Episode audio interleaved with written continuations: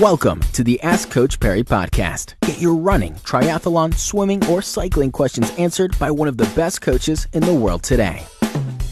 You're listening to the Ask Coach Parry podcast. Question in from Rob Arnold today, also within uh, the Coach Parry membership site. If you want to join, just go to coachparry.com forward slash join. Get priority scheduling on these questions as well. Rob, uh, great question today, Lindsay. He said, uh, "Have we covered uh, cadence uh, previously? We've touched on it, but we haven't done too much." Rob, he said, "Could you possibly provide some insight on this in terms of training run cadence versus comrades cadence, and preferably for Bull Rowan, but would obviously like it uh, to be as uh, valuable for as many people as possible. Lindsay, is cadence such a big thing? Is it something we should be really focusing on? And if so, what do we need to do? Well, look, I'll give you some basics. Effectively, the faster we run, the higher our cadence tends to be.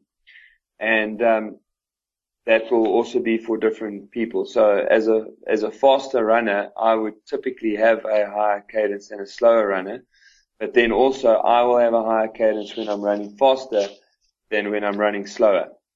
Um, we shouldn't manipulate cadence much. There's been, look, there's been loads of, of, of, uh, there have been loads of articles about it, both in scientific literature as well as in your everyday uh, magazine type of, of literature. It has been a little bit of a buzzword and a lot of a lot of coaches that focus heavily on, on cadence and running form and these sort of things, I feel almost they feel a little pressured into making their or, or, or, their charges or whatever it is relevant because the reality is that the research very clearly shows that whenever we manipulate cadence, running form, or anything to do with our running, when we manipulate it artificially without question every single time a coconut, we become less efficient.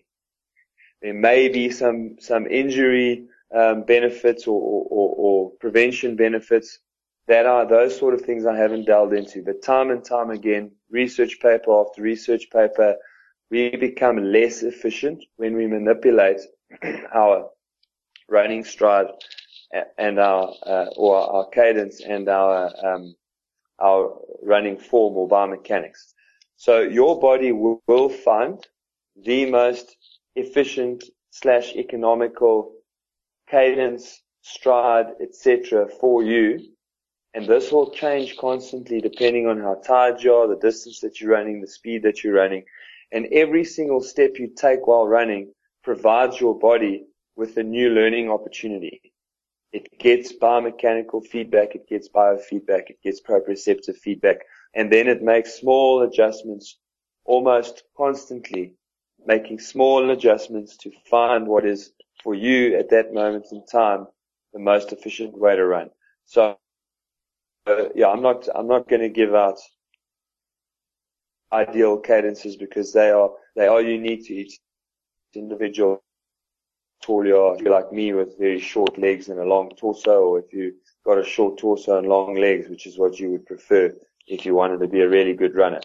Um, but yeah, these, there, there are just so many things. Tibial length versus femur length. All of these things play a, a role because our body effectively works on a system of levers, which is physics. And those forces will all change depending on how long those lever arms are, how short they are, how long and short they are relative to each other. So, um, yeah, I hope I didn't make that answer too complicated because the simple version is to run at what feels comfortable to you and not to do too much outside manipulation. Brilliant stuff, Lindsay. Thank you very much, Rob. I hope that helps. And uh, yeah, best of luck on your journey. If you've got any other questions, pop them into that private Facebook group, and uh, we'll be sure to get to them as soon as we can. Until next time, from myself, uh, Brad Brown, and Lindsay Parry, it's cheers. Be sure to subscribe to the Ask Coach Parry podcast on iTunes, follow it on SoundCloud, or listen to it on Stitcher. Follow us on Twitter at Ask Coach Parry.